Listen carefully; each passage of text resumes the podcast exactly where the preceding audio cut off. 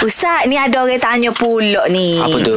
Apa hukum solat kita bila sedang solat zuhur baru satu rakaat tiba-tiba azan asar dah.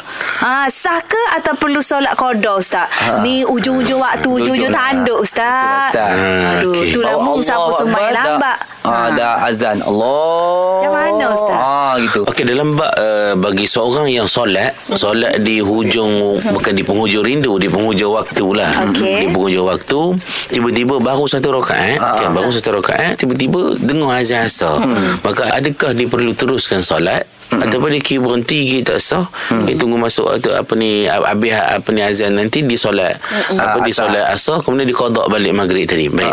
Dalam kes ini uh, dia sebenarnya kalau disempat satu rakaat maka dikira dapat solat tu. Oh. maka dikira adaan mana tunai dalam waktu juga. Ha, sebabnya dia ada hadis Nabi sallallahu alaihi wasallam. Ha, hadis ini riwayat Imam Al-Bukhari.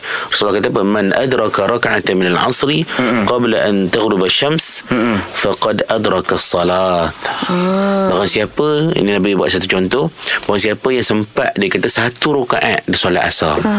Sebelum terbenam matahari Masuk maghrib kan? Ha, Maka dia Sesungguhnya telah Dapat solat tu Macam tu Okey. kalau Kita ada kisah dia zuhur Kalau okay, dalam hadis ni Contoh asar Dia solat asar Satu rakaat Dia tiba terbenam matahari Orang azan ma- ma- Maghrib. maghrib. Maghrib. Maka diteruskan saja Teruskanlah, tak usah Ah, stop lah Tidak Masya. perlu kodak Maka dia, Ah. dia dapat Tapi semoleknya tak salah buat gitu Yelah. Molek lah. Semayang ujung-ujung waktu ni Oh, kata sibuk mana pun kita Berhenti kalau, dulu ah, kalau tu. kena, apa, kalau boleh ah, jangan sampai melangkaui sempadan border dia lah Border lah, Ah, Border, border, border lah. Ah. lah, tapi mungkin kalau kalau contoh dia tertidur ke Tidur. ni pensan kita orang kan ni pana pana ke sudah-sudah loh lagi seminit dua je dia kena azan dia semayang juga sempat satu rakaat ya kemudian Teruskan. masuk waktu tu teruskan. Teruskan. tapi kalau tak sempat maka ah, itu dikira sebagai ah, mana solat di luar waktu Okey. Faham, Ustaz.